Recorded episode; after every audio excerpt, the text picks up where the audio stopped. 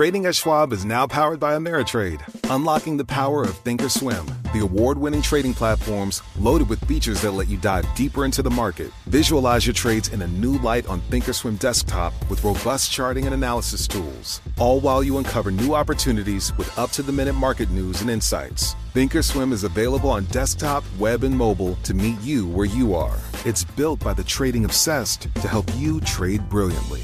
Learn more at schwab.com/trading. The less your business spends, the more margin you keep. But today, everything costs more. So smart businesses are graduating to NetSuite by Oracle. NetSuite is the #1 cloud financial system, bringing accounting, financial management, inventory, HR into one proven platform, helping you reduce IT costs, maintenance costs, and manual errors. Over 37,000 companies have already made the move to NetSuite. Now through April 15th, NetSuite is offering a one-of-a-kind flexible financing program. Head to netsuite.com/earnings right now. netsuite.com/earnings.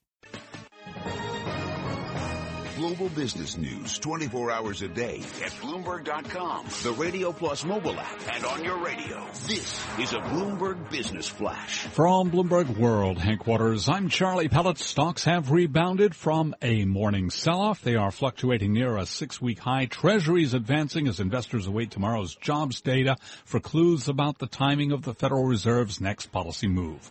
Oil trading near $49 a barrel. We've got the 10-year up 8.30 seconds. Yield there, 1.80%. Gold down $1.80 the ounce to 12.12, a drop there of 0.2%. Stocks now higher across the board. S&P 500 index at 2101. It is up 2 points, a gain of 0.1%. Dow Industrials up 20 points, also a gain of 0.1%. NASDAQ up 7 points, a gain of 0.1%. I'm Charlie Pellett, and that's a Bloomberg Business Flash. This is Taking Stock with Kathleen Hays and Pim Fox on Bloomberg Radio. 2 days, two significant deals in the enterprise software space. Yesterday, it was Salesforce and Demandware. Today, it's Click Technologies and Thoma Bravo. A lot of money being thrown around, and it seems like the pace is quickening. Let's find out why and why investors should be focused on this. I'm joined now here in our New York studio by Mandeep Singh, software analyst for Bloomberg Intelligence. Bloomberg Intelligence, of course, gives you unique real-time research and context on all kinds of industries and all the market and government factors that impact business. And if you're a terminal customer, access Bloomberg Intelligence at BIGO. So, Mandeep, let's start here. Software industry continues to go through all kinds of disruption. And now cloud. We've been hearing this more and more and more. A big technological shift that's changing the way companies use software. Why is that so significant, and why is it now leading to a bunch of deals? Sure. So, like you said, Kathleen, this is a big technological shift that takes place once in 10 years. And what happens typically in cycles like this is companies do change the way they use software, but it happens over a period of time. So that's why the disruption happens early on. The small companies, they tend to disrupt the market, kind of take market share from the small from the larger players, but do it in a way where they will grow very quickly in the first couple of years, and after a while their growth starts to taper. So once that happens, investors focus on the profitability. Given we see the profitability aspect showing up more now, I think its timing is right for companies to sell themselves or, do something about it. Okay, so the cloud. We know that Microsoft has pushed into the cloud. Amazon has pushed into the cloud, and a company could never really actually technically say it was making money. It's helping them move in that direction. So Qlik, for example. Tell me about Qlik, what they do and what they do in the cloud that so many people are clamoring for. Great question. So Qlik is an analytics company. If you look at their functionality, all they do is help visualize your data. Now that makes a lot of sense. Excuse me, visualize my data. In other words, they've got all my cluster data. By visualize it, do you mean sort of map it out and organize it? Just kind of, it's a better way to picture your data rather than just looking at an Excel chart.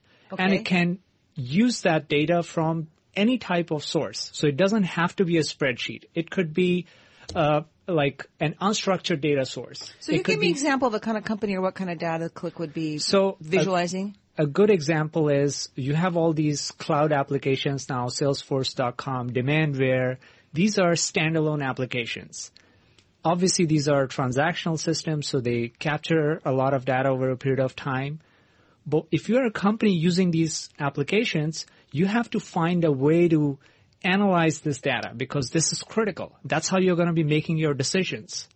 And to build a tool which can basically pull in data from different transactional systems and aggregate it. So would a retailer use this? Would a hospital use this? Absolutely. All different verticals, retailers, hospitals, manufacturing companies, logistics, any system that captures data over a period of time, they need to aggregate it, and you need to visualize that data so that your management can make decisions.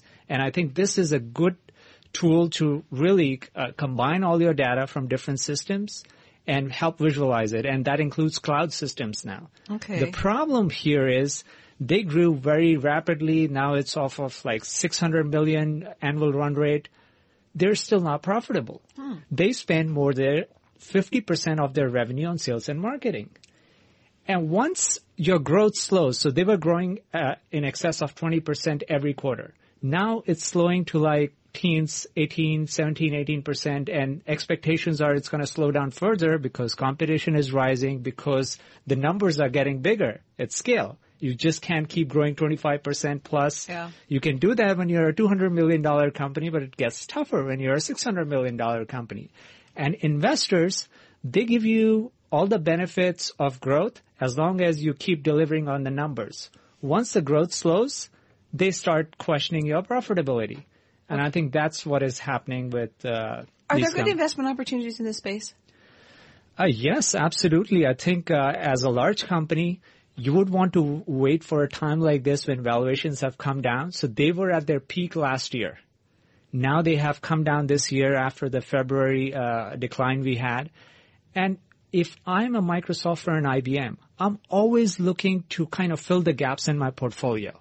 And there are a lot of smaller companies that are out there that are trading cheaper than where they were last year, and it's a good time to buy. Well, of course, Thoma Bravo, private equity snapped up Qlik, but then who knows? Maybe they'll be ready to sell it to somebody for more money. But what about this story about the Microsoft board pushing Satya Nadella for a faster move into the cloud? They're not going fast enough? I mean, Microsoft, it's really a tale of three different segments. One of them has accelerated its move to the cloud, doing very well.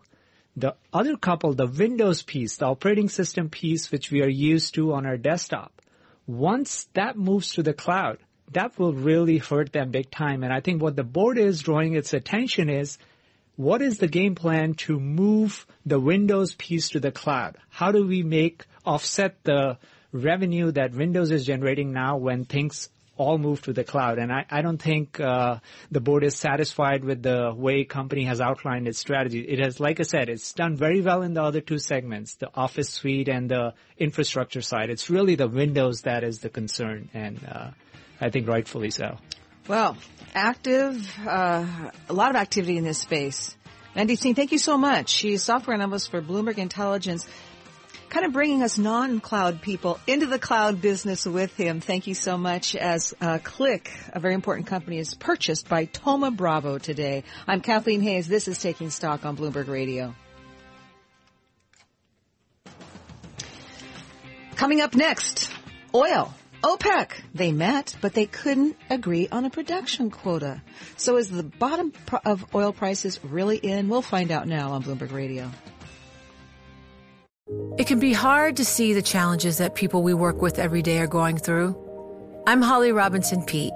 Join us on The Visibility Gap, a new podcast presented by Cigna Healthcare. Download it wherever you get your podcasts.